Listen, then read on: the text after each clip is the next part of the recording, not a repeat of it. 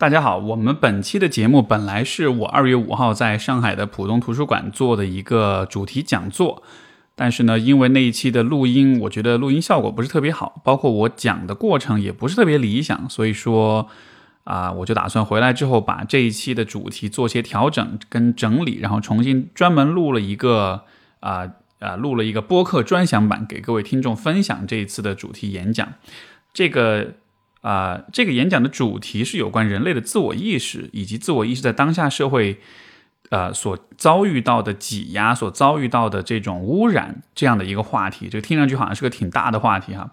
的确，且其实的确也是，因为一开始我打算聊这个话题呢，其实是来自临床生呃临床咨询和生活当中对于人各种各样的人的这种观察，然后这些观察时间久了，就逐渐形成了这样的一个理解，就是。人的自我意识在现在的社会里面，其实它的生存空间是不断被压缩的。我们的自我意识本身是有那种生长的倾向和那种渴望，但是呢，在现在这个环境里，其实处处碰壁。大家其实大家的自我意识，如果你不稍不注意的话，它就会被很多外在的因素给不断的压缩。所以这一次这个主题演讲也是想去通过从自我意识的这个角度去看我们的环境，去反思我们所生活的这个世界。啊，大概是这样的一个话题。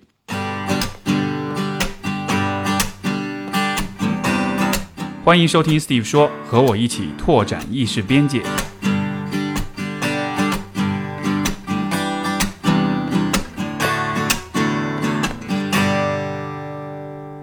所以，如果我们把自我意识想象成是一种生物的话，一种物种的话，那么。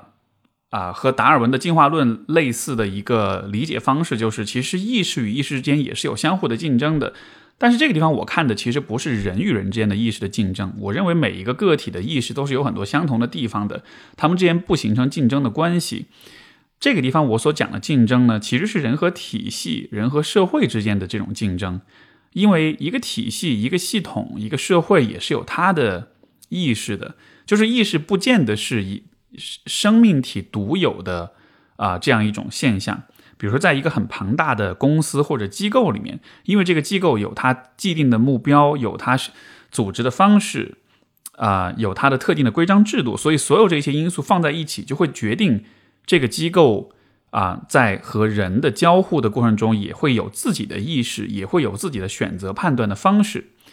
啊，因为这个地方我把意识做的定义其实很简单，意识其实就是一个意识一个意识体和外界交互的策略跟方法。那么，呃，所以从这个角度来理解的话，我是认为现在我们每一个个体，其实我们的自我意识是一直受到来自很多的外界的其他的意识的这种挤压，甚至是污染的，也就导致了我们的自我意识有可能。它的生存空间很小，有可能会很压抑，包括很多时候也会被误导，也会被啊被影响。那么结果呢，可能就是我们每一个人最直观的感觉，就是许多人感到迷茫，感到虚无，感到无意义感，感到对于生活绝望跟没有动力。就这些感受，在当当前这个时代的话，是普遍存在的。如果完全是从临床就是心理咨询的角度去看的话，你可能会把这个问题个人化，就觉得如果你抑郁的话，一定是因为你。自己的某种成长的问题，或者是人际关系的问题，但实际上在看了许许多多案例之后，你就是会发现，啊，人的抑郁也好，人的无动力跟虚无感也好，它其实不完全是个人的问题，它在很大程度上还是可以联系到这个时代、这个大环境的很多问题的。所以，其实今天我讨论这个自我意识的问题，反而是有点跳出了心理咨询的这个范畴，而去看更大的环境因素对我们自我意识的这种影响。我我想要聊的问题有三个，这个逻辑上来说，第一个问题就是什么是自我意识？我会对这个概念做一个嗯，针对这个今天的这个主题做一个定义，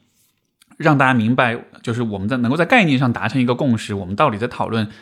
我们讨论自我意识的时候，到底在讨论什么？然后第二就是什么在挤压我们的意识？然后我是认为，我我在今天的主题演讲里会列出。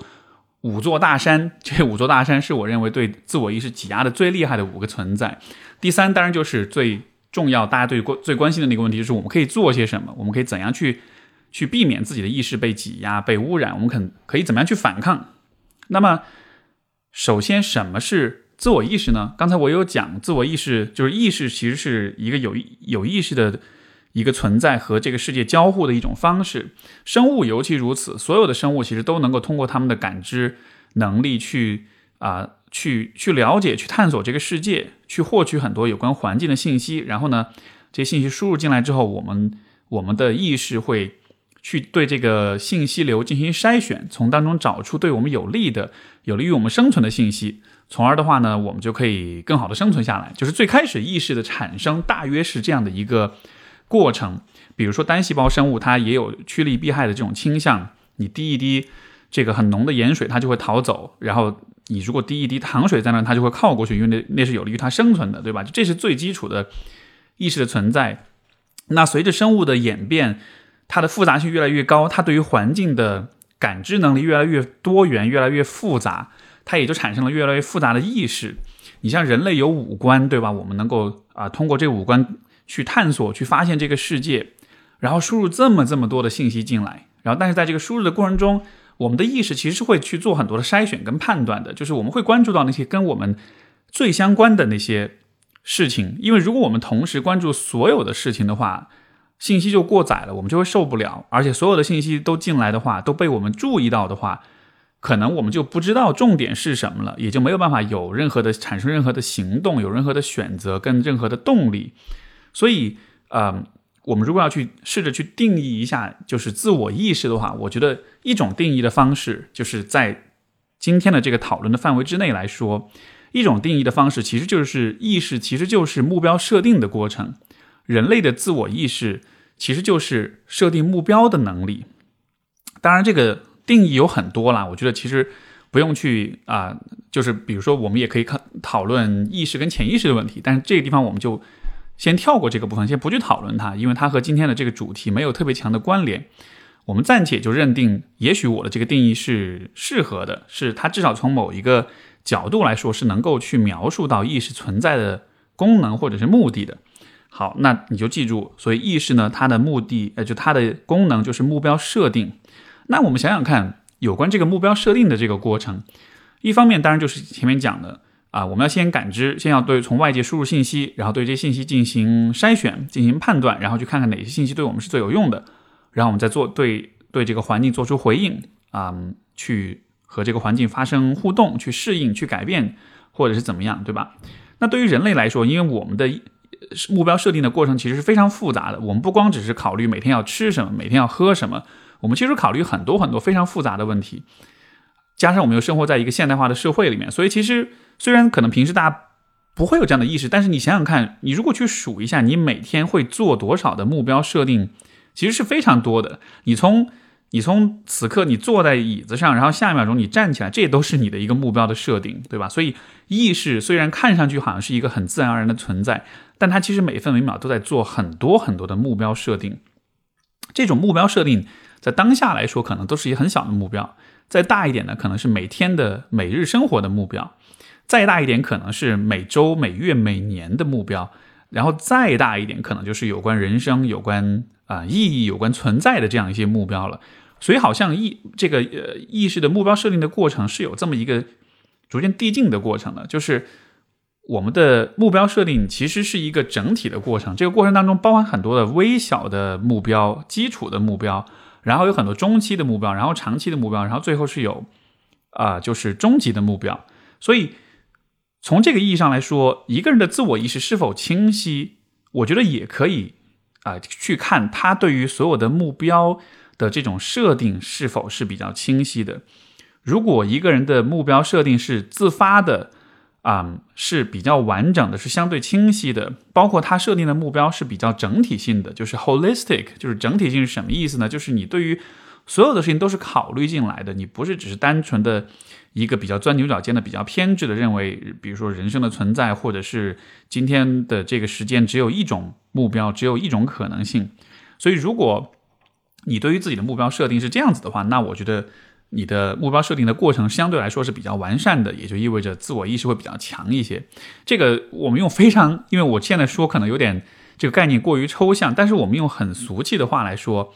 其实就是知道自己想要什么，对吧？当我们说特，当我们说一个人感叹说，哎，这个人特别知道他想要什么，我们同时就是在赞美他的自我意识的这个程度是比较高的。如果你看看，比如说一个小孩子或者是一个中学生，你问他以后长大了要干什么，他会跟你说我要当科学家。虽然这个说法大家都都是在预测范围之内，但是对于这个小朋友来说，其实他的自我意识并不是特别的强。哪怕是说要当科学家，这其实也是一个外界帮他设定的目标，而他并没有把这个目标和他当下人生的很多生活当中很多选择真正的建立起一个有意义的联联系。如果一个人走到了更成熟的时候，嗯，他告诉你说他的目人生目标可能是，啊，比如说像我前几期节目讲到的，我的人生目标是启蒙全人类，对吧？那这样的一个目标有了，然后我当下做的事情和这样一些目标之间的关系是什么？然后这一步一步是怎么去实现？整个这一个对于未来的这种思考跟规划，如果能够形成比较成体系的这样一个认识的话，其实这就是自我意识在提升的一种表现。OK。所以这是目标设定的角度。那我们再思考一个问题，就是，呃，自我意识当中的这种目标设定，是不是完全由我们自己独立完成了呢？显然不是，因为我们生下来的时候是一片空白，是一张白纸。那我们怎么去学这个目标设定的过程呢？那一定是由环境的影响的，对不对？通过社会化的过程，通过教育，通过家庭跟学校的这种教育来实现的。那么也就意味着。啊，目标设定的这个过程或者目标设定的能力，其实在不同的环境之下，它的能力的高低或者它的方向和形式，其实也是会不一样的。其实对于人类来说，在过去的，嗯，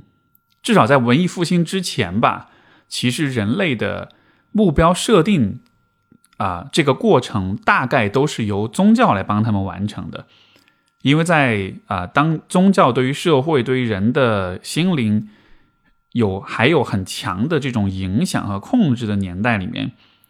我们对于自己为什么活着、自己未未来的目标是什么，这样一些思考其实非常的简单，就是为了取悦上帝，为了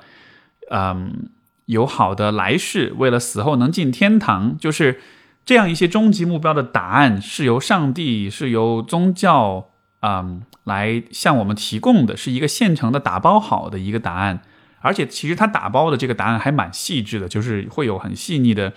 不管是长远的目标还是当下的这种行为准则，其实会有一个很现成的一个解决方案这样的。那这是一个好的状况吗？我个人觉得这当然是不好的，因为就跟长大要当科学家的小朋友一样，他的这一系列的思考是外在。是是是外界给他的，是外界去熏陶、去灌输的，甚至都不是他自己去选择的，对吧？包括也在更更呃近现代的一些阶段，其实很多国家的，包括可能我国在某些阶段，其实啊人的目标设定的过程也是由意识形态来替他们完成的。就是我们是要包括很多，因为我是八零后啊，很多八零后小的时候你肯定都听过，对吧？我们要为什么而读书？是为这个中华之崛起而读书。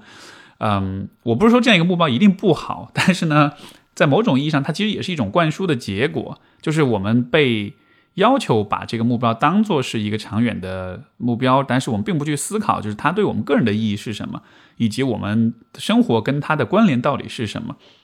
所以，总之，呃，人类的自我意识其实是经过了这样一个我认为逐步的摆脱、逐步的自由的过程的，就是一开始我们。啊，就我们如果再看远一点，可能我们在狩猎采集的这个时代的话，也许人的自我意识没有那么强，因为我们和自然的关系是非常平等的，我们只是从自然界当中索取一些供我们生存的一些资源，然后呢，我们跟大自然是很和谐的生存在一块儿的。但是到了可能农业时代，大家固定了居所之后，我们开始固定在一个地方进行重复的生产，每天的这种重复的劳动。这个重复劳动的过程本身，它其实就是一个我觉得会激发人的自我意识生长的过程。因为你想想看，如果你每天就打打猎、采采采果子什么的，其实这个生活挺简单的。然后你的生老病死就会和自然一样，是一个自然发生的一个现象，你不太会想太多，就是我存在的意义啊或者什么的。但是当你每天的反复都在要下地干活的时候，你当然就会想，我我做一些这这一切是为了什么呢？是为了活着吗？OK，那活着的话，既然这么辛苦，那。这个活着的意义又是什么呢？所以我觉得人是有这样一个自我意识，可能在那个阶段，我猜想是会有开始思考这样一些问题。但是呢，那个阶段可能这个可能出于各种各样的原因，就是更多的我们的答案是来自宗教的。但是后来宗教的影响慢慢的减弱，上帝也死了，然后现代科技也发展起来了，人们也的思维方式也越来越去宗教化了，所以，呃，我们的自我意识看上去有了一个很大的一个解放，我们有了很大的空间去思考自己的呃目标，啊，可是这种解放另一面其实又是一种沉重的自由，就是自由是有代价的，自由的代价就是我们需要更强的自我意识去思考。OK，现在没有人告诉你答案是什么了，那你想要的到底是什么？你你所追求的意义跟终极的目标到底是什么？就这些问题，其实现代人都会有困扰，对吧？这也是我为什么会把目标设定跟自我意识联系起来。你看，我们总是在思考关于目标的问题，关于未来的问题，所以我们的自我意识在某种意义上，也许就是为了这种目标设定而生的。好，这是啊理解自我意识的第一个角度。第二个角度是有关人际关系的，因为人是社会性的动物，所以说我们在。我们的自我意识当中一定是包含了与他人有关的部分，而且其实它是一个非常重要的部分。这个部分我把它叫做社会想象，什么意思呢？你想想看，其实人的自我意识是完全独立的存在，我们和另一个人的自我意识是没有办法接通的。当然，如果以后这个 Elon Musk 做的脑机接口，这个真的能够连接大家的大脑，那可能就不一样了。但至少在现在这个阶段，我们没有办法让两个意识真正意义上连接起来。在这样的情况之下，我们怎么和别人互动呢？我们怎么去产生这种社会关系当中各种复杂的啊交流、跟对话、跟信任、跟竞争、跟合作、跟所有这一切呢？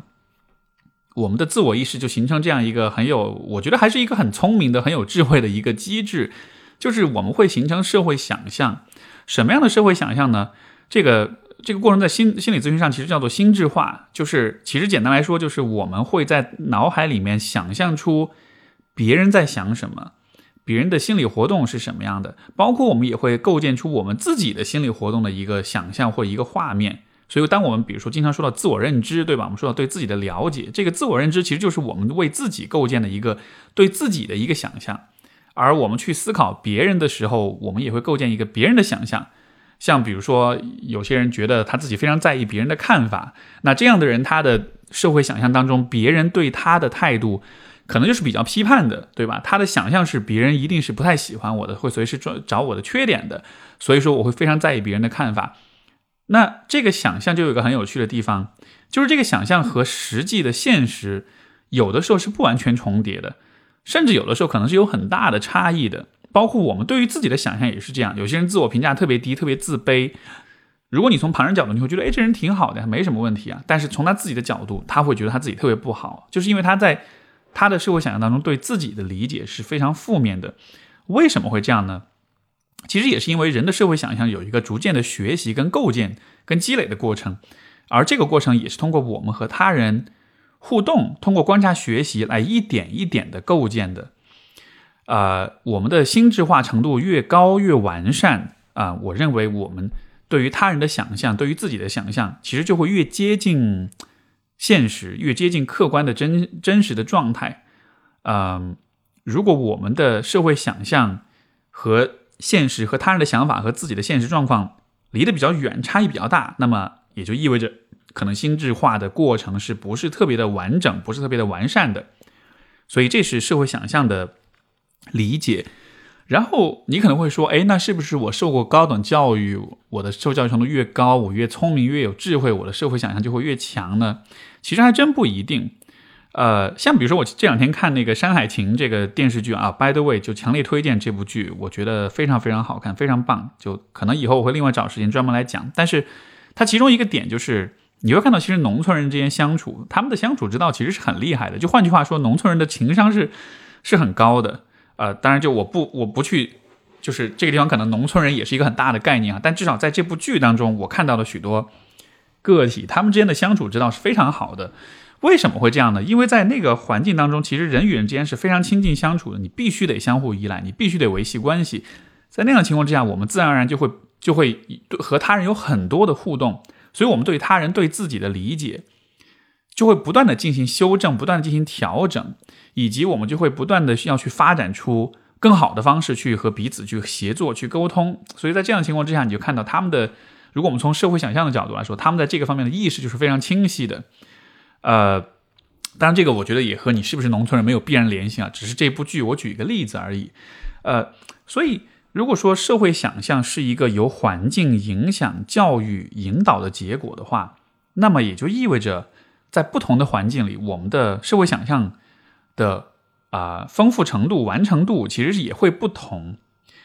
什么样的环境因素会影响这一点呢？我觉得一个最简单的描述方式，就是在不同的社会、不同的环境里，都存在着个体和社会、个体和集体、个体和他人之间的这样一种啊。意识上的这种不同，比如说，在一个社会当中，如果这个社会比较关注的是集体的目标、跟利益、跟考量的话，那么他对于个体的关注就会比较少。在这样的情况之下，我们就会当比如说我们去想象别的其他人的时候，我们更多看到就是不是他这个人内心的想法，而是他的某些特定的身份。嗯，这个说起来可能还是有点模糊。我举一个特别特别清晰的例子，就是。我们爸妈那一辈人，他们在成长过程中，他们经历一些特别的、特殊的历史阶段，对吧？在这个阶段，如果你了解一点历史，你就知道，在那个阶段，我们看到别人的时候，我们看到的不是一个个活生生的人，我们看到的是这个人是什么阶级，是什么成分、什么出身，他是革命积极分子，还是反革命，还是地主出身，是黑五类，还是红五类，还是怎么样的？就是在那样一个环境当中，我们对于人的理解就非常非常的标签化，非常非常的浅显，呃，这个呃片面，对吧？因为社会给予我们的引导，学校和家庭给予我们的引导，没有让我们更多的对人，对每一个具体的人有具体的想象跟思考，而是说我们运用了一些可能更大的呃标签去评判这些人。所以说啊，在处在不同的环境里的话，人的社会想象的能力啊水平也是不一样的。那这个地方我就把呃概念上的定义就先理清楚了，就是意识有两个理解角度，一个是目标设定的能力，一个是社会想象的能力，而这两种能力呢都是会受到环境的影响的。所以这是啊定义的部分。我们接下来就来说说特别重要的一个问题，就是那到底是什么在挤压人的？自我意识，换句话说，是什么在嗯阻碍我们的目标设定的过程和我们的社会想象的构建？这个地方我就列出所谓的五座大山。呃，第一座大山是社会组织的方式，这个是什么意思呢？我们简单来说，大家每天上班其实要花很多时间，就是你一生中的，如果假设你每天上班八个小时，一周就是四十个小时这样。对吧？那你算一个简单的数学题，其实你人生中有相当一部分的时间都是花在工作上的。然后当然也不排除有九九六，或者是有更忙碌的朋友们，他们上班的时间会更多一些。所以当你的人生中有相当一大部分的时间是花在工作上的时候，那么你所处的这个组织、这个机构、这个公司，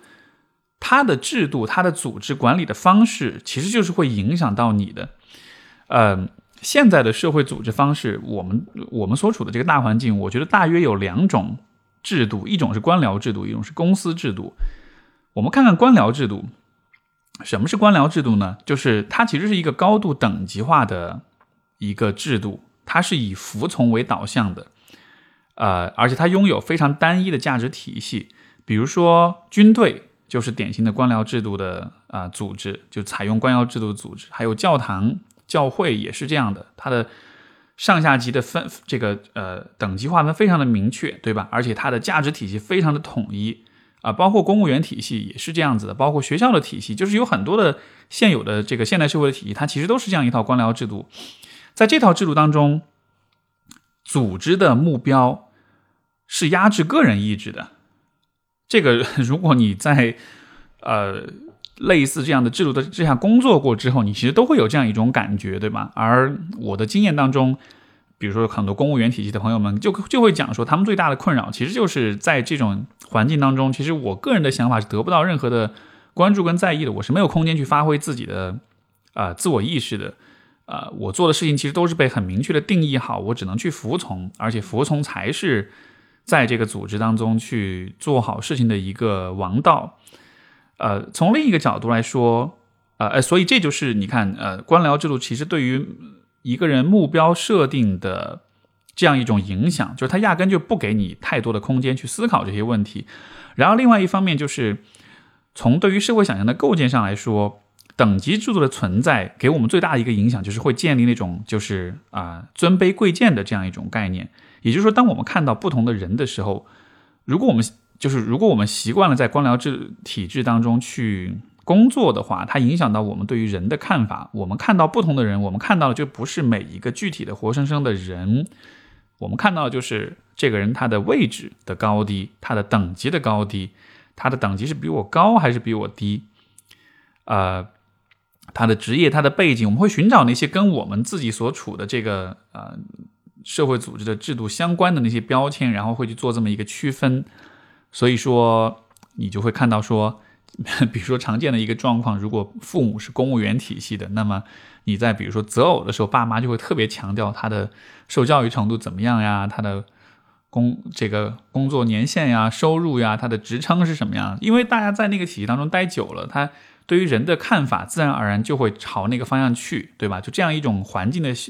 这种这种熏陶，我觉得是它的作用是非常强大的。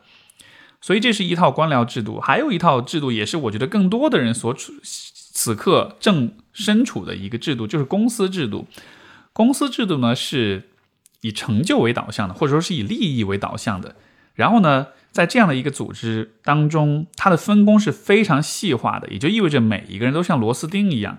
就是我们做的事情和啊我们最终生产出来的产品之间是没有特别强的关联的。呃，就像比如说你要生产一个汽车，我可能只是这个公司的一个财务，我跟最后这个产品之间没有任何的关系，对吧？我甚至跟这个生产过程都没有那么强烈的关系。就是大家其实都是细化的分工，然后都像螺丝钉一样。这样的目的呢，当然是因为它提升了整个组织的效率。因为公司制度它是以利益为导向的话，它会不断的优化、不断的完善它的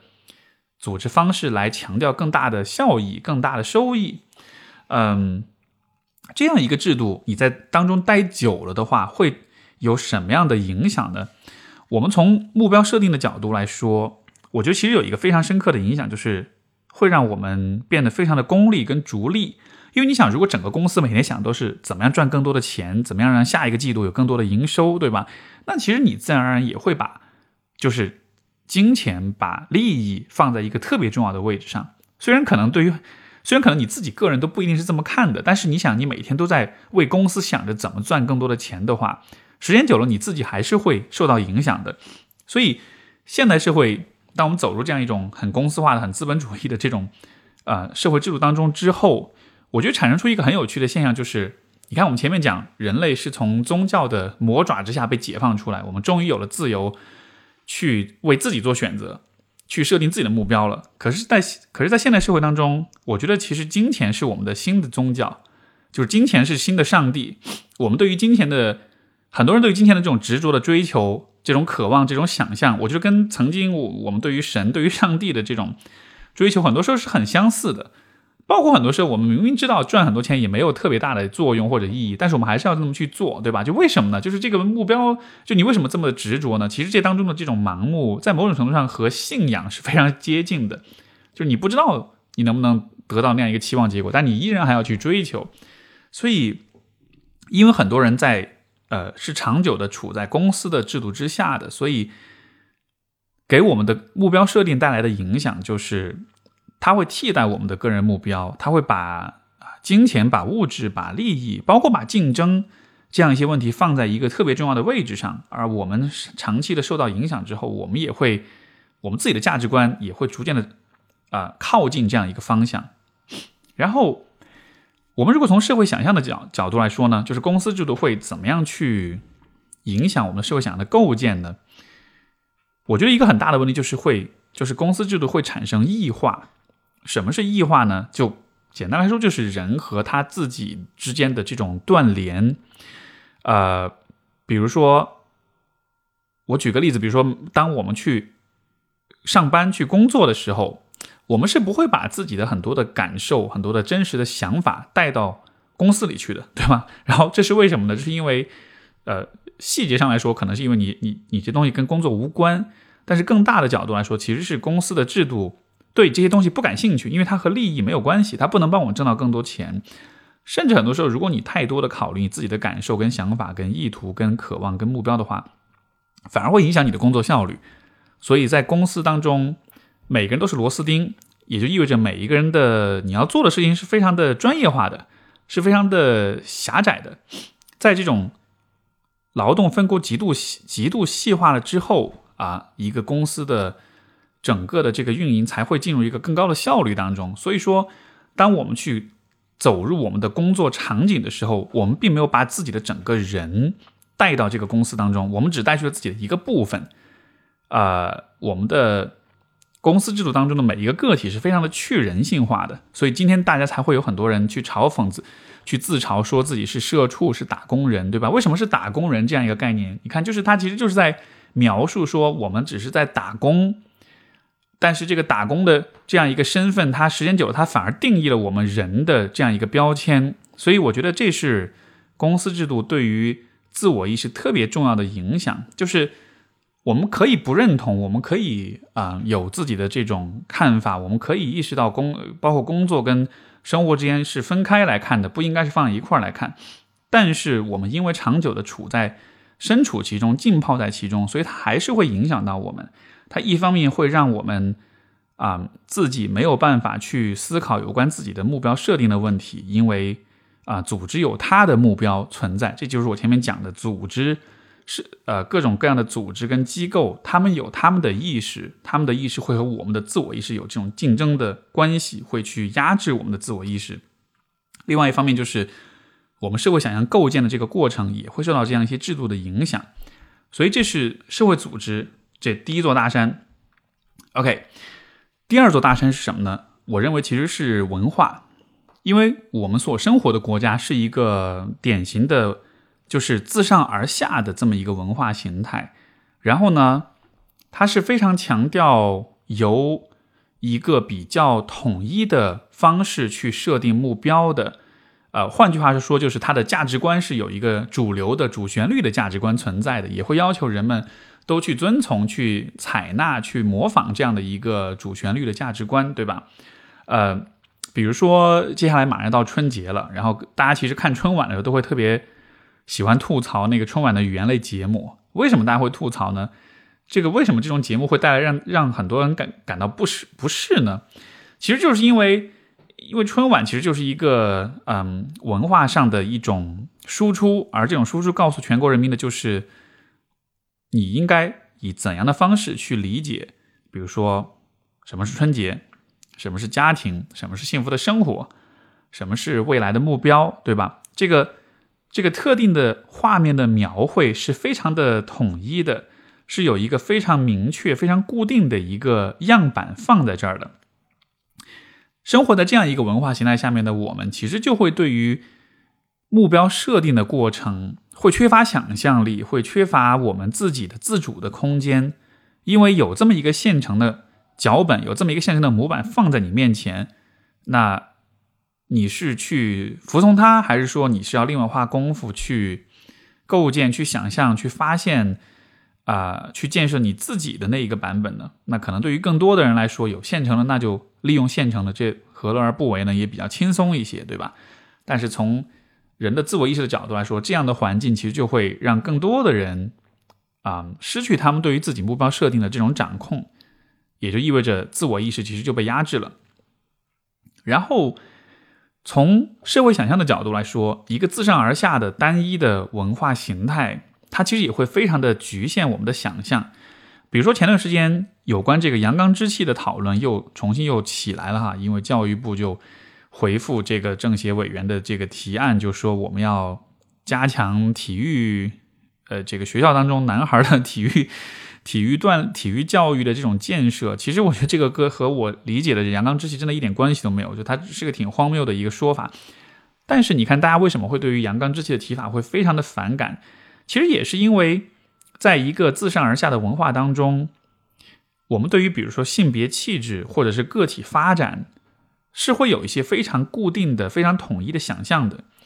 当我们说，比如说阳刚之气的时候，我们其实在说的就是一个人应该变成怎么样的人。人应该，我们要变成怎，我们怎么才能变成更好的人，对吧？它其实和你本质上，它其实和男和男女和性别没有必然的联系，因为不管是男性气质也好，女性气质也好，它其实都有有利于我们发展的一些一些品质、一些能力。我们要做的无非就是去告诉我们的男孩和女孩们，你怎样做才能变成更好的人？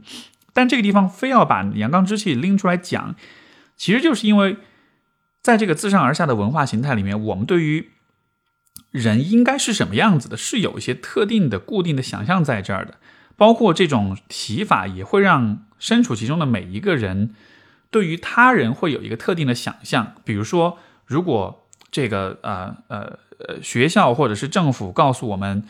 呃说话娘娘腔就是。不够阳刚，对吧？这样一个说法，我们听到了之后，当我们在看到其他的，比如生活中某一个男性，他说话可能是有一点比较阴柔一些，这种时候我们就会觉得，哎，这个人可能他就是比较娘娘腔，他不够阳刚。但真的是因为他不够阳刚吗？我觉得这个地方的点恰恰是在于，这种嗯很主导性的、很单一的文化形态，它其实会阻碍我们形成对于每一个具体的个体那种很真实的、很具象的想象。因为事实是，每一个人都是很独特的，每一个人的现在的言行举止、形态、想法、思想、价值观，所有这些其实都是有一个很复杂的形成过程的。这个我自己的心理咨询过程中，其实这种感受太深了，就是每一个人都太独特了，你根本没有办法找到任何的一个标签去完整的归纳任何一个人。那既然是如此的话，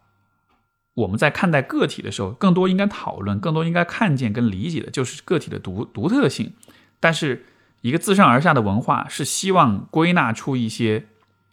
大的呃共同点，或者是一些大的规律的，去强，他也会去强调关于人的某一些特点呀，关于某一些方向啊这样子的，这样子的一个结果，其实就是我们看不见别人，也看不见自己，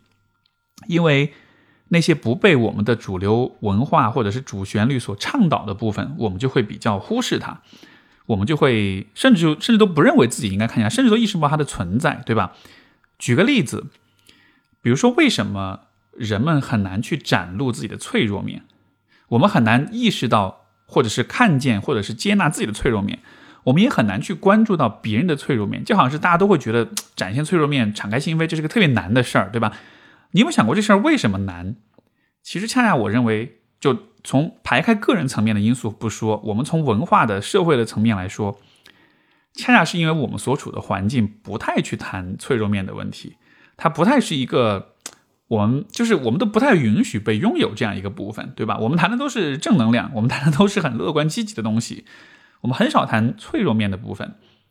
也就意味着这个部分在我们的社会想象，在我们的心智化的过程中，它成为了一个。没有办法被看见、没有办法被想象的部分，或者是一个不该被想象的部分，这样子的结果其实就是：你看，我们没法看见自己和他人的脆弱面，我们就没办法建立亲近的连接，因为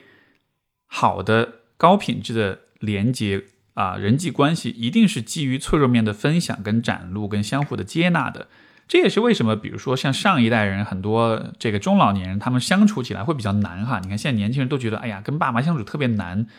是怎么回事呢？因为他们所处的那个阶段，如果你去了解他们的成长经历，你就知道，那个阶段的人是绝对不可能去谈内心的脆弱面这一个部分的。哪怕你是哭了，是难过了，伤心委屈了，可能都是要求你化悲痛为动力，就是他还是用一个非常主旋律的一种方式去。理解去讨论人的这样的一个部分，所以就是因为有这样一种很主导的文化形态，所以说他对于我们人生要设定什么样的目标，他对于我们应该去看见自己和别人内心哪一些部分，都会有很明确的一些界定。然后还有一个点就是，呃，当这个文化形态本身有很强势的一套价值体系的时候，它它可能同时也是非常的。有非常强的道德评判的，就是说，你只要偏离了这个道德体系的话，你就会被批判，对吧？比如说，现在的社会对于啊不婚主义、对于丁克，包括对于性少数群体，其实都是非常批判的。为什么是这样的呢？不是因为他们值得被批判，而是因为这一些群体它偏离了主旋律，它偏离了这个和主流的价值体系，所以就会被认为是不一样的，是怪异的，是。啊，甚至是病态的。所以，当一个文化形态是自上而下的时候，它也会产生出道德批判的问题。而当道德批判广泛存在的时候，结果就是人与人间的信任水平会非常的低。这个也是可以，你可以问问看你爸妈去印证一下，他们成长的这个过程中是有是一定是有这样的体验的，就是人与人间信任度非常低，因为很容易什么事情都被道德批判。信任其实对于我们的社会想象的构成非常的重要，因为我们只有对于他人整体来说是比较信任的时候，我们才有愿意去交流、去对话，我们才有可能去啊敞开心扉，然后我们才能够从这种交流跟互动当中去修正、去优化我们的想社会想象。因为前面我不是说嘛，社会想象其实就是我们对于他人心里怎么想的。所构建的一种想象，如果你是纯脑补，你从来不跟任何人交流，那你的社会想象多半是非常不准确的，对吧？因为你你是靠自己脑补来的，跟现实、跟他人真实想法就没有特别大的这种呃关联性，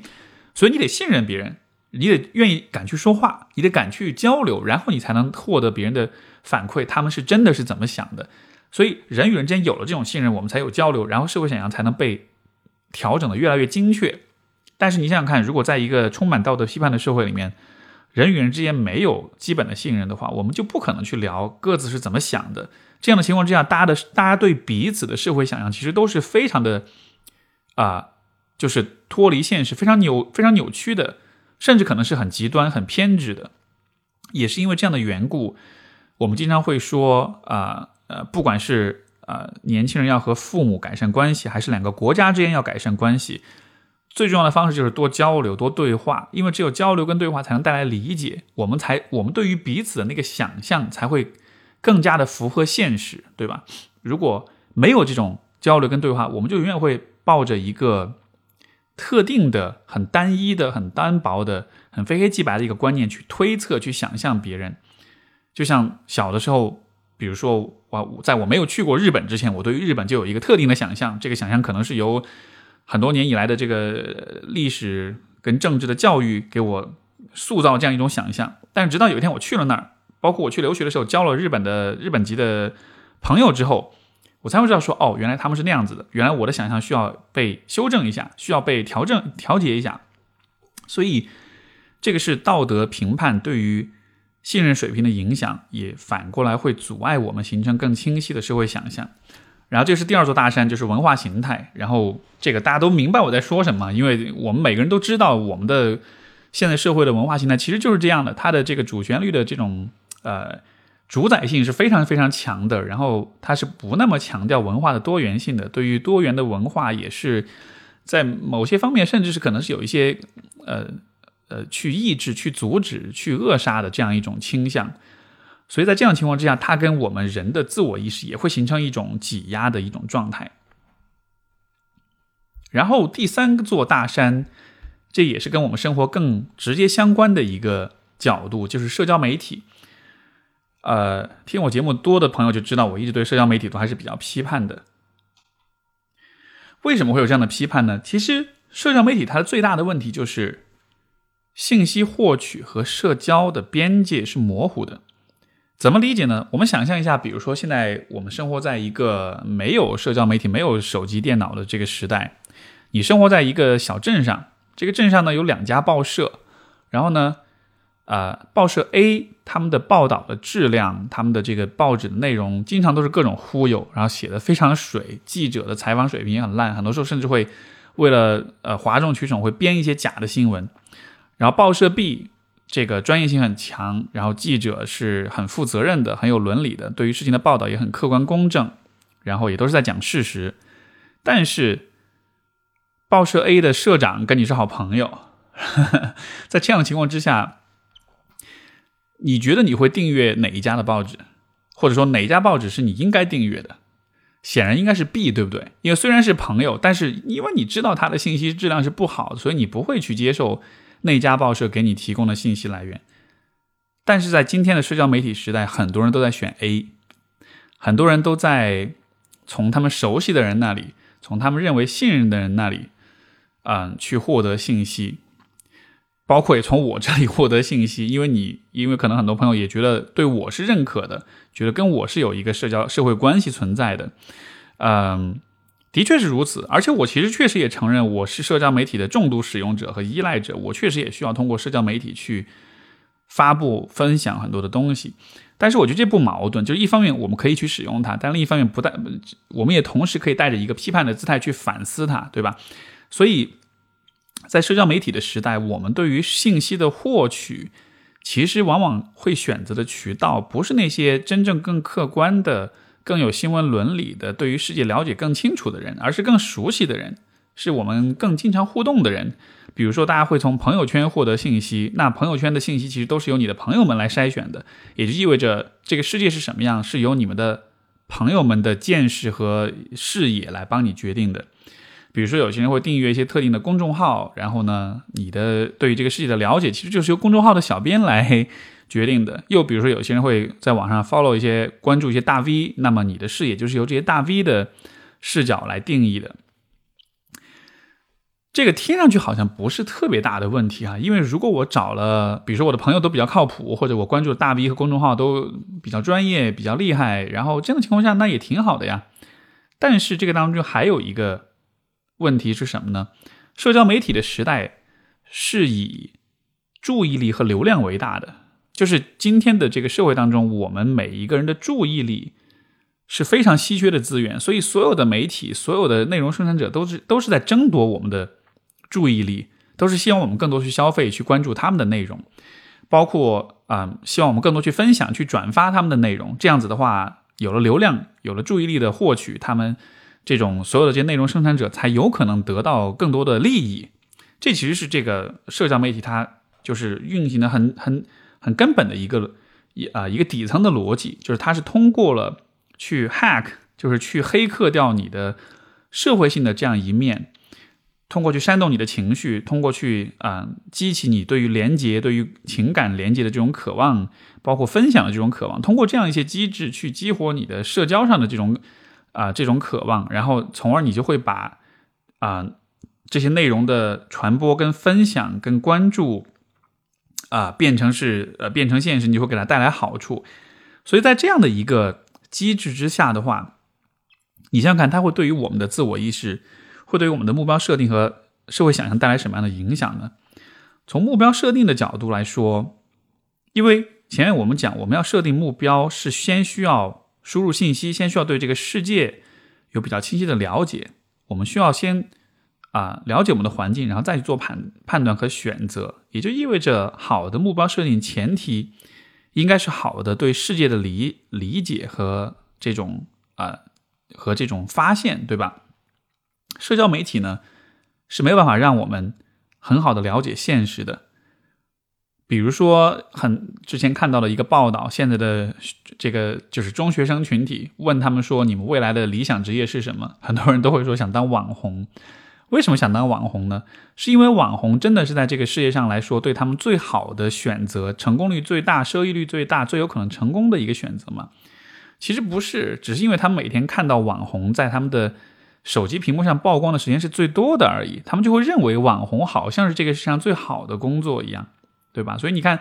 以这样一个例子，我们就能知道，社交媒体的它的传播信息的机制跟方式，决定了说我们透过它去看见的世界是非常失真的，是非常扭曲的，和现实有非常大的区别。在这样的情况之下，我们怎么能够有可能为自己设定合理的目标呢？另外的一个。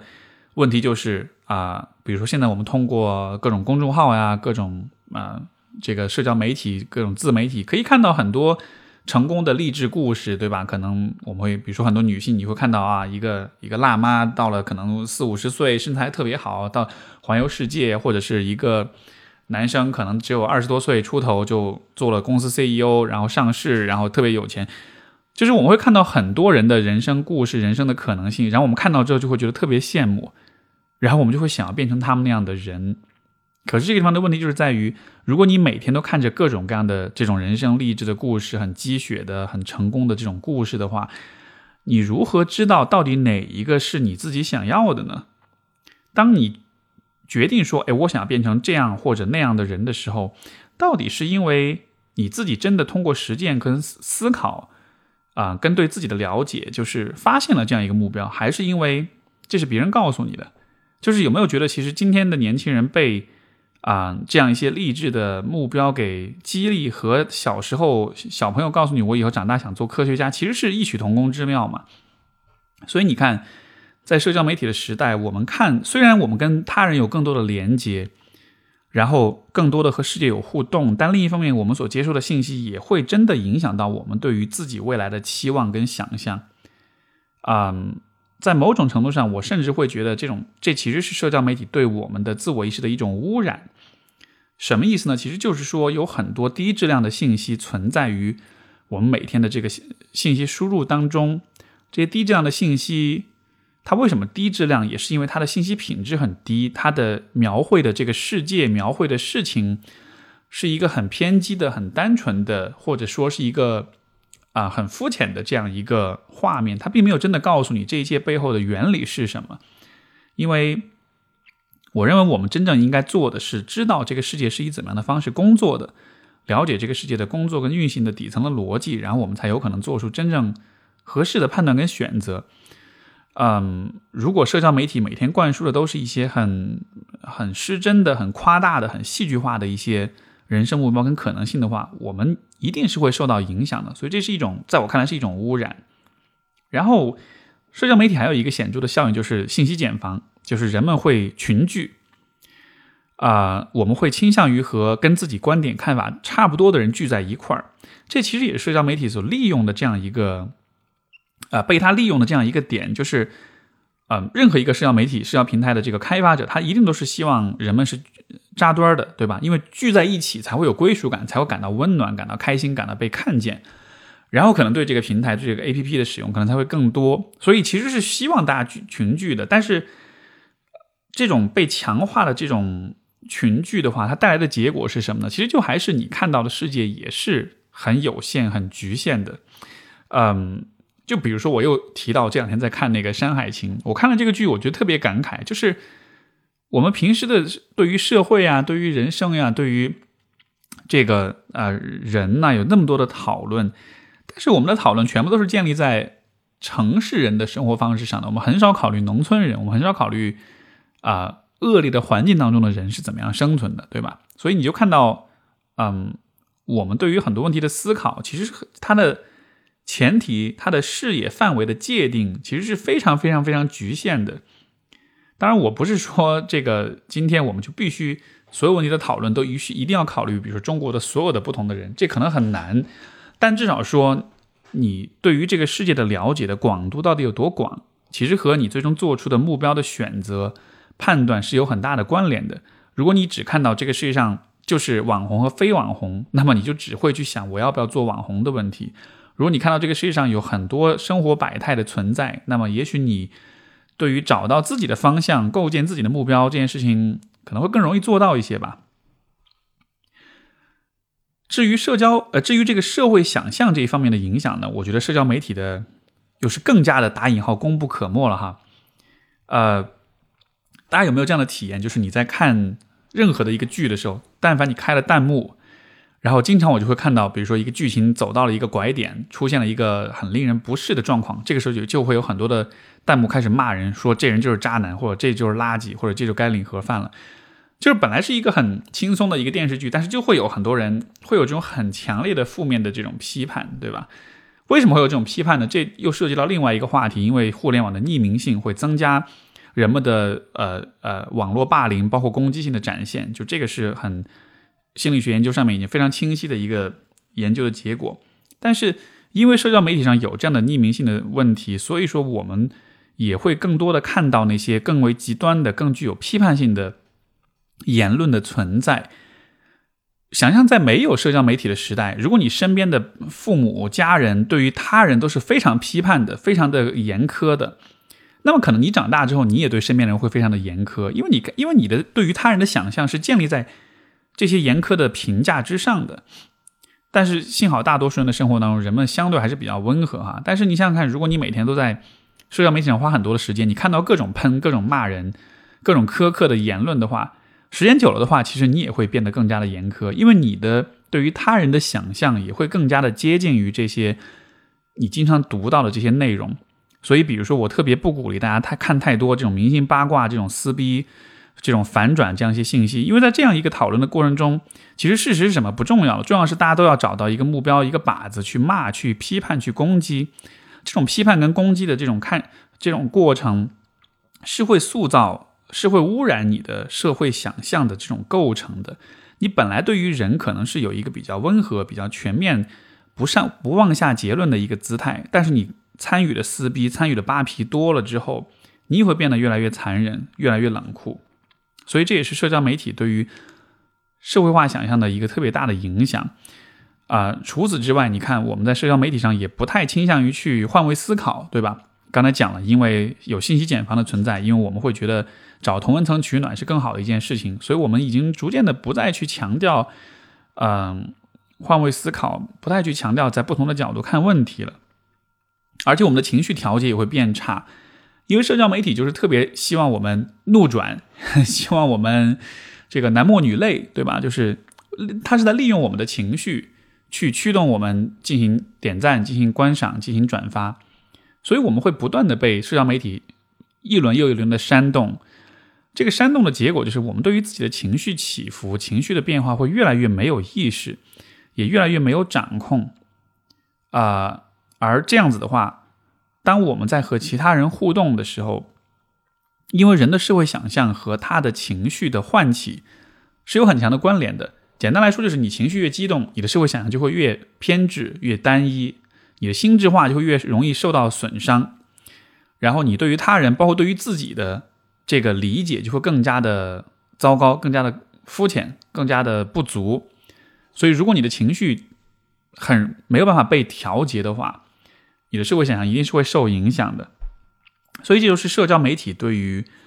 啊自我意识的这种啊真的是污染哈。就是如果其他的几个大山都只是挤压的话，我觉得社交媒体真的是可以达到一种污染的效用。就它真的是在，因为它跟我们的生活太近了，我们也太依赖它了。但是呢？它又会在偷偷不知不觉当中给我们带来这么多的这样的一些影响，甚至会改变我们对于他人的看法，改变我们和他人互动交流的方式。所以我是对于社交媒体有非常强的批判的。呃，这是第三座大山，第四座大山啊，也是跟生活很贴近的，其实就是消费主义。什么是消费主义呢？我个人的理解，一个简单的概括，它其实就是。对于物质的无尽的这种积累，啊，这样的一种意识形态，就是在消费主义的意识形态之下，会认为你就是要不停的买买买，而且很多时候这种购买，更多的不是为了它的使用的功能，不是为了带来真正意义上生活的满意度，而更多时候是为了展现自己的身份跟地位，是为了换得他人的认可，而且在消费主义的环境当中，其实虚假和。这种无关紧要的欲望会被不断的创造出来，我们会不断的去被忽悠去买很多我们不需要的东西，以及我们对于物质、对于金钱的那种重视、那种期待也会被放大。那么，社这个消费主义怎么会影响我们的自我意识呢？从目标设定的这个问题上来看的话，因为消费主义描绘了一个特定的生活方式和世界观。那么，一方面我们看到的是这些世界观看见了什么，或者是强调了什么，鼓吹了什么；但是另一方面，我们也就看不到那些没有被消费主义的世界观和价值观给覆盖到的东西。比如说，啊，我们很难看到一个广告、一个品牌的宣传当中会去讨论有关脆弱性的问题，有关延迟满足的问题。有关反思和批判性的问题，包括有关对于物质的、金钱的这种超脱和这种反省的问题，对吧？就是这样一些事情，如果你谈的很多的话，是不利于这个品牌的销售的。人们，呃，如果你去去推广、去销售一个一个产品的话，你肯定是希望消费者是不太思考的，是冲动的，是渴望的。然后是满怀希望，然后是甚至是带着很多执念的，这才是更理想的状况。就，呃，其实我也不不是说我们就应该完全的抵制消费主义，我觉得它确实给我们带来很多的便利跟好处，很多的优秀的产品被设计出来，我觉得完全没毛病。但是，我觉得这也是不不矛盾啊。就是一方面我们可以享受消费主义带来的好处，但另一方面我们也对它对我们的影响需要有一些反思和批判在里面才行。所以说。从设目标设定的角度来说，就是如果你的生活方式，如果你的内在的精神生活很大程度上受到了消费主义的影响的话，你其实真的就不太会去看到那些跟消费无关的，或者是不利于消费的那些东西了。像如果一个人要构建起他的良好的自我价值感和自我身份和自信，消费主义会告诉你，你应该穿这个，你应该买那个，对吧？你应该用这个用那个。但是问题是，比如说自信的建立或者是身份的建立，从来都不是只有通过消费选择来完成的。但是在消费主义的世界当中，我们的身份构建也好，我们的自我价值感的构建，就就就真的经常会是 建立在物质的这种呃积累上面的。所以这对于我们的呃目标设定其实是有很大的影响的。当我们想到以后我们要变成什么样的人的时候，可能更多的人想的都是要买车买房，对吧？就是很多人的长期目标就已经变成了是以消费为框架为啊为基础的这样的一种思考了。而且除此之外，消费主义带来的这种娱乐化跟享乐主义，它其实也会以阻碍我们真的去对于事情做很多很深刻的思考。因为我们前面有讲，就是我们要能够去设定目标的话，这其实是一个还蛮辛苦的过程。它其实是一个需要探求、需要追寻、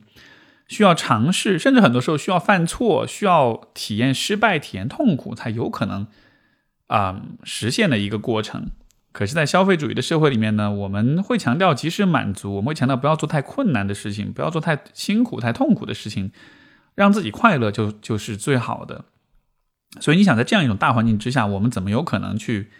走英雄之旅？怎么有可能去啊发现通过我们的自身的体验去发现那些可能很难、可能很苦，但是却对我们很好的那些东西？然后从社会想象的角度来说，消费主义带来的一个很大的影响也是，就是身份构建的单调。就是我们去看一个人、去评判一个人的时候，我们第一想到、第一看到的就是他的消费选择，对吧？比如说很多，比如说女孩们会买特别贵的包，比如说男男孩们会想着去买一个豪车，因为好像在这样的视角之下，一个人是什么样子的，是由他的消费选择来定义的。这是一种非常粗暴的价值判断。嗯，我我我我觉得特别好玩的一个事情就是，比如说你买了一个奔驰或者宝马的一个车，然后你会发现在你所在的城市多半就会有一个，比如说宝马车主车友会这样子的一种存在，对吧？我老是就觉得这样的一个划分是非常好玩的，因为不同人买了同一个车，但其实他们这些人之间是是不太可能有太多的，除了他们可能收入上有一定的相似性，他们其他方面真的有那么的任何的相似性吗？我觉得其实是非常非常小的。但即便如此，我们还是喜欢用你看消费选择去理解跟定义一个人，也就意味着，当我们在消费主义的环境当中浸泡久了的话，我们就更多的就会更习惯用消费选择去理解、去分析、去评判一个人，而看不到其实人的内在除了他的消费选择以外，还有更丰富的、更多元的啊部分存在，也就意味着消费主义是会阻碍我们。构建更更丰富、更完善的社会想象的，我们眼中看到就只是一个又一个的消费者，而不是真实的他人。最后第五座大山是原子化。什么是原子化呢？这其实是社一个社会学概念，它讲的其实就是社会关系和社会共同价值的瓦解。啊，在现代都市当中，人们每一个个体是越来越孤立的，我们的生活是越来越被异化的。为什么会有原子化呢？我觉得至少在中国来说，啊，普遍存在的一个现象就是，啊，因为有人口的流动，因为有经济的发展的不平衡，所以人们都是涌向大城市的。我们其实都很多人，啊，都告别自己的家乡，来到了，包括我自己哈，就是来到了一个有更好发展机会的一个地方。所以你其实脱离了你的家庭，脱离了你啊原有的整个。就是社会知识体系跟社会关系的网络，所以在这样一种环境之下，我们的社会关系是土崩瓦解的。我们没有办法再去坚持以往所拥有的那些呃关系，包括所你你曾经和身边的人共同坚信、共同倡导的特定的价值观，其实也就会被瓦解掉。所以现代都市人为什么感到嗯虚无、感到无意义、感到啊？这个抑郁跟困扰，我觉得很大程度上和这个点还是会有关系的。这个和目标设定的关系是什么呢？其实就是跟意义感有关，因为我会觉得，什么事情对我们有意义呢？这个有意义的事情多半是和其他的人有关系。其实你想想看，什么对你来说有意义？你会意识到，我们我们觉得有意义的事情，可能是去帮助他人，去创造社会价值，去奉献爱，去经营一段好的婚姻和家庭，对吧？或者是去照顾好爸妈和自己身边所爱的人。就是整体来说，我觉得大多绝大多数的事情都跟他人有关系。但是，当你生活在一个非常高度原子化的环境当中，当你跟身边的人，包括就是你身边的邻居，你都不认识，啊，你每天只有上班的上下班的同事啊，这样这样的一些社交社会关系，你的朋友啊，你的老同学啊，已经不再联系，大家已经天各天天各一方了。就是你和身边的人的联系，这种社会关系都瓦解掉的时候。你当然会缺乏意义感，你当然会不知道你到底为什么而活。那现在很多很多人的都市人的处理这个问题的方式就是尽早结婚，结了婚至少你形成一个家庭，你你有了身边的这个家人孩子，这能带来一定的意义感，对吧？但是这也仅限于此而已，在家庭之外，我们就没有了更大的意义所在了。如果再加上你的公司，你的工作本身又不是一个跟人的关联特别特别大的一个工作，或者说是一个很机械化很。呃，很工具化的一个工作，那可能就更加痛苦了。所以，其实社会结构的这种原子化是会以这样的一个方式去阻碍我们的目标设定的。它让我们失去了去定义意义和价值的那个啊那个背景。然后，从社会想象的角度来说，我觉得这也是有很大的影响的。就是因为社会关系的变得越来越不稳定，所以在大城市当中，我觉得普遍的现象就是。人际关系是以换代修的，就以换代修，就意味着当关系出问题的时候，我们更多的是换掉这个关系，去寻找新的关系，而不是试着去修复它。这个地方我讲了，其实不光只是爱情哈，就爱情的以换代修，大家都能理解。但是其实友情也是这样的，就是比如说前面我讲到《山海情》当中，这个在一个农村里面。在一个村里面，大家村民需要世世代代在一块相处，所以大家就算脾气、性格、三观各方面不一致，但是因为要亲近的相处，因为要相互的依赖，所以大家就会试着更多的去和彼此互动。这样做的结果，虽然这个过程中会有很多矛盾，但这样的结果就是我们对于他人的理解，我们对于人、对于自己的理解，总体来说就是会比较接近现实一点。可是，在在大都市当中，我们跟一个人相处不好，那就不跟他联系了，对吧？微信删了、拉黑了，然后就不再联络了。这虽然在当下这减轻了你的困扰，但是你其实对于别人是怎样去想的，别人是怎么看待你的，你就没有借助这个过程有更深刻的了解。啊，友谊也好，爱情也好，它的困难之处就是在于，有些时候我们必然会遇到差异，遇到矛盾。但是这同时也意味着我们是有一个机会去修正、去校准我们对于他人的理解的，而在一个以换代修的氛围之下，我们就会失去这样的机会，从而我们的社会想象就会一直处在一个相对比较简单、比较单纯的状态。还有一个角角度，我觉得也是我最近读到一篇论文，就是佐证了这一点哈，就是啊，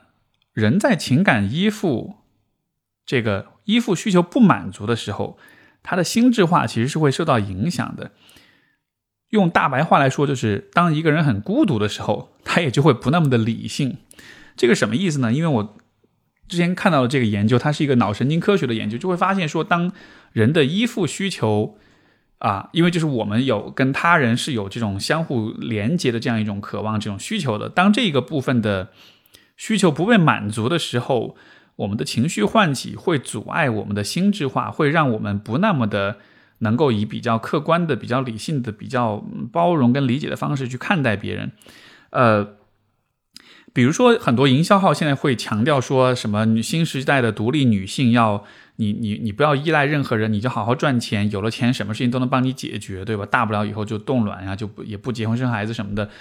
嗯，会有这样一种论调的存在。就当然，我先澄清一下，这段我不是说。是去鼓吹婚姻，但是我只是举举这个例子，是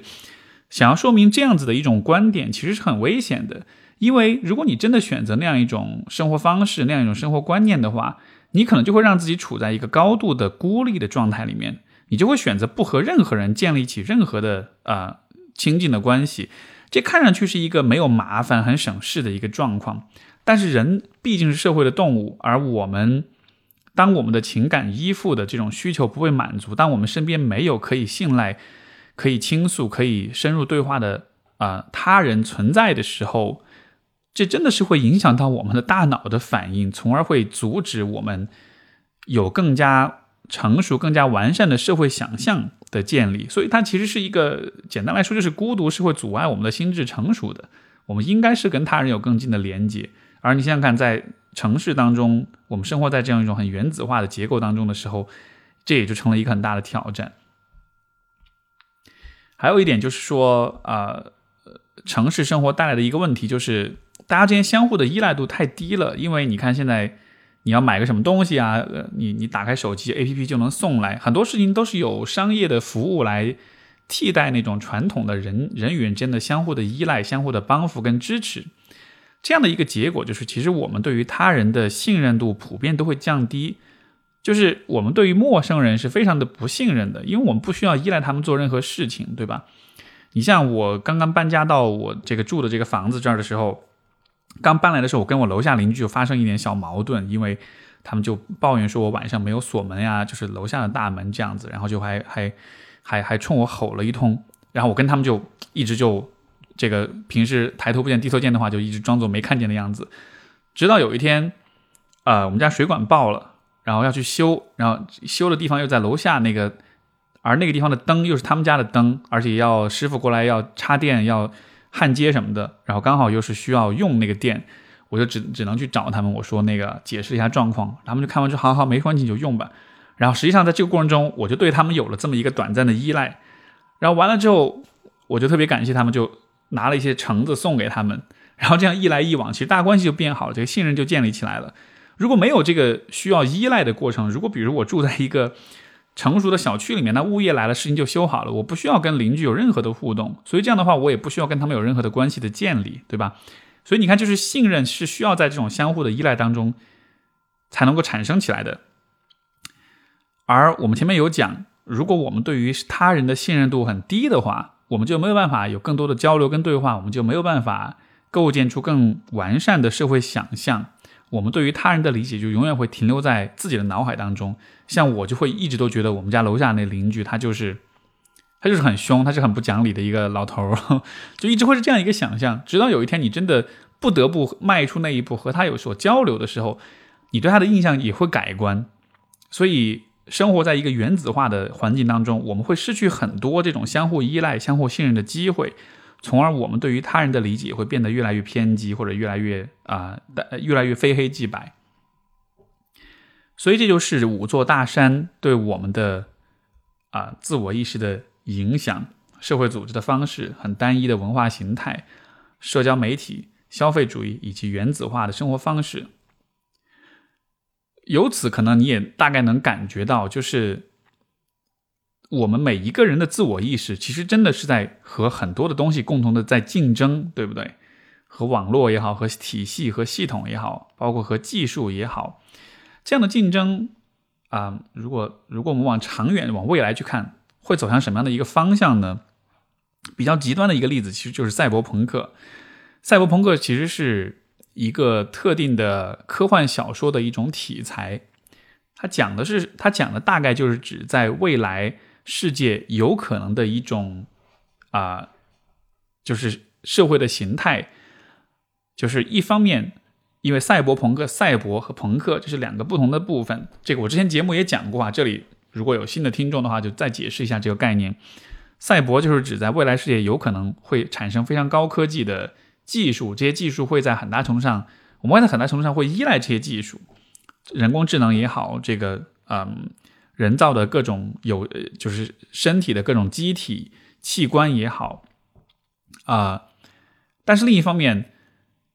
呃，在赛博朋克的世界里面，整个社会的秩序就是处在一种失序的混乱的状态的，普通人会生活的非常的卑微跟低下。我们会，所以说赛博朋克的一个很经典的描述方式就是 high tech low life，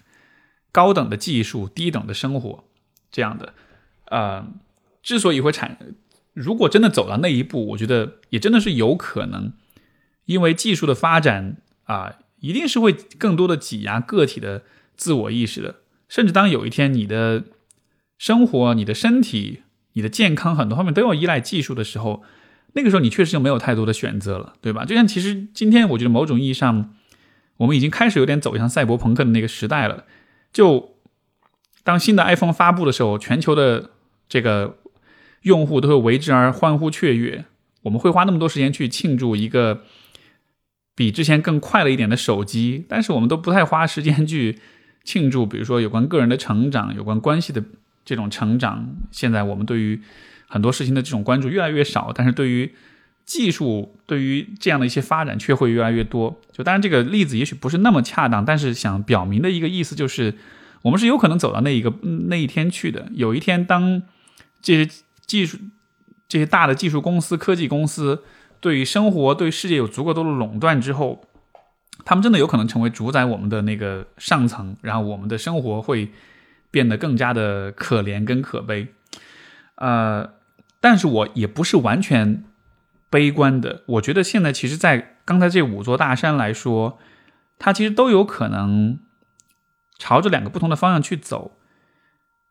比如说，从社会组织体系的角度来说，未来的组织有可能变得更加的强势跟控制。也有可能更强，会带来更强的竞争，就像现在内卷一样。但是也有可能会出现一些社会组织，他们会更关注个体的发展，他们会更关注就是一些更具有社会价值的一些事情，有这样的可能性。从文化的角度来说也是一样，我们有可能走向更娱乐化、跟更肤浅的方向，但也有可能呢，文化会变得更加人文关怀跟价值多元，啊，这都是有可能的。从社交媒体的角度来说，社交媒体有可能会在未来有更深的渗透，但同时呢，也许它的也能够更关注到就是社会想象的构建，更关注到人与人之间真正深入的交流。像最近 Clubhouse 一火起来了之后，很多人就会趋之若鹜，因为好像在大家的想象当中，这样一个平台的存在就是在鼓动、鼓励大家的对话、深入的、坦诚的这种交流，对吧？某种程度上的确也做到这一点。嗯，当然，这个 A P P 到底能不能真的实现这种功能，我觉得拭目以待吧。先先不做评判。嗯，从消费主义的角度也是这样，未来的消费会变得更加的有诱惑力，会更多的去洗脑我们，还是说呢，也许会有更多的品牌，更多的消费者啊，就更多的品牌会更多关注，就是消费者更长期的成长跟发展。呃，最后关于原子化也是一样的，社会的结构会变得更加的原子化，更彻底的剥夺，还是说也许会产生一些新的更有机的组织方式？就是我虽然讲的这些大山听上去觉得很可怕的样子，但是我觉得我们依然是有选择的啊，至少在这个宏观的层面来说是有这样的可能性存在的。而如果回到个体身上的话，既然我们说了，现在个体是在跟系统。是在跟各种各样的意识在竞争的话，我们怎么能够去啊尽可能的去坚持住，或者是镇守住自己的阵地，赢得这种竞争呢？首先，我总体的姿态是乐观的，原因是在于当下我们所有的痛苦、所有的迷茫、所有的困惑，这本身其实是好事情，呃。在心理咨询当中，有一个很重要的技术，就是 reframing，就是重构问题。reframing 讲的就是你看见一件事情之后，如果你换一个不同的角度去理解、去叙述它、去描述它，它的意义可能就会不一样。而痛苦，我们如果去 reframe 一下，痛苦其实就是新事物诞生的前兆。如果你感到痛苦，那一定是因为现在的某些事情已经和环境相比的话，已经不再适用了。我们需要去催生，需要去创造出新的方式、新的行为、新的思想，去契合这个社会的发展、环境的变化。所以从这个角度来说，我还是乐观的。我觉得今天的所有的这些讨论，所有的这些提问、这些迷茫，它背后其实都孕育着一些新的东西，只是这个新的东西什么时候出现，还暂时没法预测。但是我能确定的一点就是，未来的世界一定是属于自我意识更强的人的，因为这五座大山会存在，包括其他我没有提到的大山都会存在，而且他们的对于人的自我意识的这种压制，有可能会变得更强。而与此同时，如果你能在这个过程中更多的看到自我意识的问题，然后能够更强的呃更多的去强化你的自我意识，去努力的做你那些能做的事情的话，你也能保持更好的一个就是对生活的投入程度，你也会拥有更好的跟他人的连接跟关系，设定更好的目标，找到更好的方向跟动力，然后和他人建立更好的关系，和自己建立更好的关系。所以这是我觉得。啊，我那么相信，也那么强调自我意识的一个原因。如果再有人告诉你，你这些问题是想太多的话，那么我们从自我意识的角度来说，你就会知道，这个想太多的本质其实是你在努力的建设你的自我意识。因为肉眼可见，这个世界会变得对于你的个人自我意识的这种生存会变得越来越挑战，越来越难，会有越来越多的挤压跟压力。所以今天这些真的不要想太多，这些思考、这些对话真的都是很有价值、很有意义的。你真的得相信这一点。最后就是从实践的角度来说，我们可以做哪些事情去抵抗这种外界的这种这种挤压和这种污染呢？我就有这么几个小建议。第一就是说，啊，思考不要让你的思考止于本能的情绪反应，因为我们讲到社会想象是。当我们处在一个情绪唤起的状态之下，我们的社会想象会变得比较弱，会变得比较片面跟不足。人其实是不完美的，所以说我们无论如何都会有情绪起伏的时候。比如说你网上看到了某一个新闻，让你觉得特别气、特别炸，对吧？然后这个时候你就开始批判，就会觉得，比如说最近的啊被家暴的一些女性的这种案例，你看到之后你觉得，哎呀，男的都是垃圾这样的，然后你会有这样的一个。念头出来，我觉得这没有关系，这其实是人性本来就会有的一些很强烈的反应，也是因为你情绪很激动，所以你做了这样一个很武断的、很绝对的片一个判断。我觉得有这样的反应 OK，但是不要让你的思考只是止于这样的一个反应，因为当你情绪平静下来之后，你其实是可以发挥你的思考的能力，进一步的去讨论这个问题。当我在说男人的时候，我到底在说什么男人，对吧？当我说他们都是渣的时候，什么才是渣？我应该怎么看这个问题？如果我换一个角度看，如果我是男性的话，我会怎么理解这个问题？这些不同的男性，他们做这样的事情，跟他们的环境有什么样的关系？跟这个体制有什么样的关系？这个事情的发生是怎么回事？其实有很多很多很多问题可以去问。你问了这些问题，你的社会想象才会变得更丰富。所以不要让思考只是止于情绪反应，这是我第一个建议。第二个建议就是一定要有意识的去过滤你的信息的摄入，因为。我认为好的信息摄入是这些信息能够告诉你这个世界的底层逻辑是什么，它的工作原理是什么。然后呢，优质的信息是能够帮助你更深刻的了解其他的人在想什么。比如说，你看到一个社会新闻，跟你讲一个一个罪犯他犯了一个什么事儿，一个好的新闻报道应该更多的让我们了解这个这个罪犯他的人生经历是怎么样，他家庭环境怎么样的。啊，他自己怎么看？他身边的人怎么看？会有个多多角度的一种刻画。一个低质量的报道就告诉你，啊，这个人是生于某一个地区，而这个地区一直以来都很贫穷，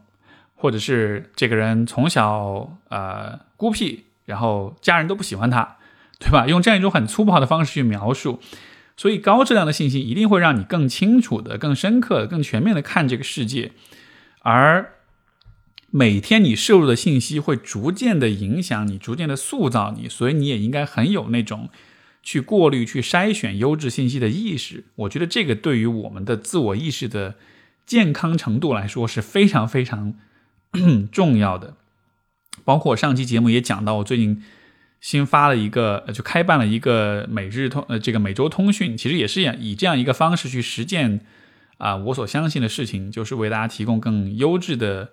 啊，信息源这个，如果大家还不知道的话，可以到这一期节目的简介当中去看，有一个网址，你点进去，然后输入你的电子邮件就可以订阅了。或者说你想了解更多，你可以去听我上期节目的介绍。所以这是第二，就是就是大家需要有意识的去过滤、去筛选你的信息摄入。第三就是啊，我我之前的讲座的 PPT 就写的是角度、角度、角度，因为重要事情说说三遍，什么意思呢？其实就是我认为，如果你养成这样一个习惯，你看任何问题都非常强调多角度的看的话，这是非常重要的。不管是从目标设定的角度，还是说从啊社会想象的这个层面来说，同一个事情不同的角度去看待，几乎就等同于你的自我意识会变得更强。如果任何事情你都只有一个角度去看待的话，相对来说你的自我意识就会很就会很弱，因为多角度的看的问题的方式，会会让你看别人和自己都会以一种更完善的方式去看待。啊，所以这其实是，我觉得大家在生活中立刻可以实践的一件事情。比如说你在网上看到某一个新闻也好，某一种观点也好，我们能否试着就这个问题提出一些不同的理解角度？像大家为什么喜欢那么那么喜欢看《奇葩说》？虽然这个节目有很多方面是值得批判的，但是它至少有一点，我觉得是其他的综艺节目没有不太做到的，就是它确实能给人们在一个问题上带来不同的角度的这种思考。当然，他的思考质量怎么样，我觉得就不好讲。但是至少他带来了更多的角度，他强调的是不同的角度的切入，我觉得这还是啊值得去认可的一个点的。然后第四点就是实践，实践，实践，什么意思呢？因为我们所处的这个时代，社交媒体的主宰，然后消费主义的盛行，在这样一个大环境之下，其实我们不太有特别多的机会去真的啊。通过自己的实践体验去发现这个世界，去感知这个世界了。我们打开社交媒体看到的都是去哪各种地方玩的照片、视频介绍，你都不需要去任何地方旅游了。你可以通过，甚至可以通过 VR 去世界上任何一个角落去旅游。我们对于各种人生经历、人生道路、人生阅历，也都不需要自己去体验了。大家都告诉你是怎么回事了，结果是怎么样的了，就好像是二手体验充斥了我们的人生阅历。所以现在很多年轻人会。觉得自己什么都知道，觉得自己什么都懂，虽然他什么都没有经历过。我觉得真的也不怪这些朋友，真的也是因为他们确实什么都看见过了。但是看见过和你实践过真的是两码事，所以更多的把自我投身到生活当中，投身到实践、跟探索、跟尝试当中，这样才有可能为你的自我意识的形成提供更可靠的啊一种支持，提供提供更可靠的燃料的来源。呃，最后就是，也是想给大家一个可能会鼓励到你的一个点，